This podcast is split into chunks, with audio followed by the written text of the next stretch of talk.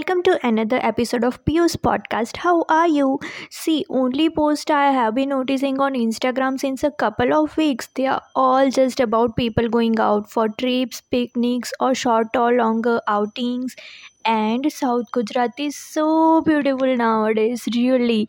Well, it's always beautiful, of course, but in monsoon, it literally shines out with natural sceneries. And yeah, yeah, one thing that attracted me a lot is I came up with some photographs of Fireflies Festival going on in Dang during nights, I guess. And uh, uh, yeah, of course, I mean during nights, but uh, I was uh, about to say uh, it's for July or August only, I think. But those photographs, oh my god, that was like real bliss. God, I just wish everyone go enjoy monsoon a lot and keep listening to Piyu's podcast. Okay, a very good friend of mine suggested me to make an episode on telling you all about my podcasting work and my inputs, etc. It's basic, but uh, let's talk about it. Okay, so firstly, I'm doing this podcast thing, but it's not direct work on Spotify, okay? I have this account on thing called Anchor. It's a great thing I tell you for podcasters. It's basic, easy, and totally free. You can create the episodes, edit it like adding background music or sounds, and they also have samples for it. You can also easily manage the episodes. You can add full tracks from Spotify directly and uh, yeah easily split and trim the audio. Yeah of course you can also record it full or partially. And also you can add voice messages from your listeners and create a thing. It distributes to all major listening apps for free and very easily like google podcast apple podcast anything in fact spotify is one of them wait but uh, most importantly सारे features आप website से तो अ, कर ही सकते हो obviously but इसका यूआई ऐप भी बहुत सही है ऐप से भी एपिसोड के रिलेटेड सारे सब फीचर्स यूज़ करने में इतना ही मज़ा आएगा and you can easily get analysis you can track the number of plays for every single episode just easy. Okay but about uh, episode what i start with is i make script first.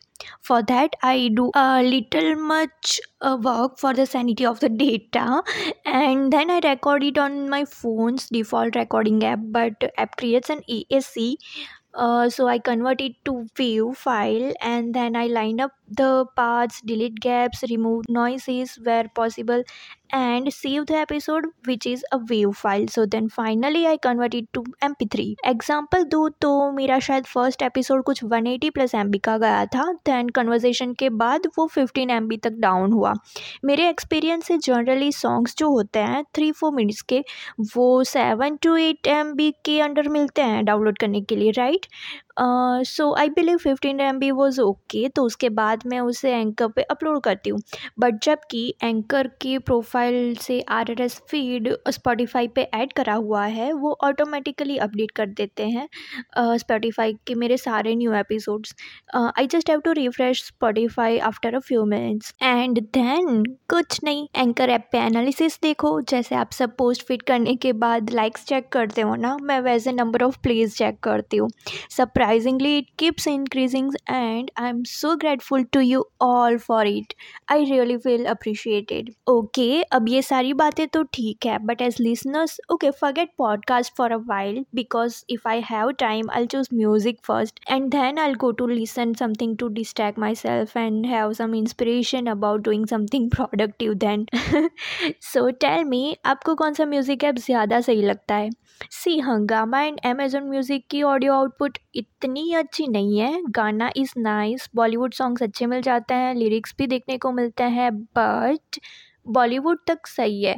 Jio Saavn is amazing thirty nine rupees में ad free music and अच्छे suggestions nice only और mm, और क्या है? विंक पे भी Airtel users को अच्छा एच डी क्वालिटी म्यूज़िक मिल जाता है। फे विंक पे तो रीजनल रैप बॉलीवुड सब अच्छा मिल जाता है। अब अगर इंटरनेशनल म्यूज़िक की बात करो तो एप्पल म्यूज़िक का तो कंपैरिजन हो ही नहीं सकता right amazing quality and ninety nine rupees per month is great oh yeah now there is YouTube music जिस पे किसी का भी, कोई भी, हर तरह का म्यूज़िक आपको मिल जाता है वीडियो के साथ। बट सब कुछ अगर आप एक अल्टीमेट आंसर फाइंड करो ना दस वन ऐप जो आपको कभी रिग्रेट नहीं करवाएगा विच इज़ स्पॉटिफाई उसकी ऑडियो क्वालिटी अच्छी है, उसको पता है आपको क्या सुनना है, उसके प्ले हर तरह का म्यूज़िक रैप हो इंटरनेशनल हो बॉलीवुड हो, सबके वो परफेक्ट सजेशंस देता है। यू भी कूल है और फिर भी पॉडकास्ट जैसी चीज़ें भी बैरी ऑन केक है ही। या, मैं थोड़ी ज़्यादा तारीफ़ कर रही हूँ but is true I mean okay music apps की इतनी बातें तो हो गई। चलो let's have some music time also signing off keep in love with music and fun and thank you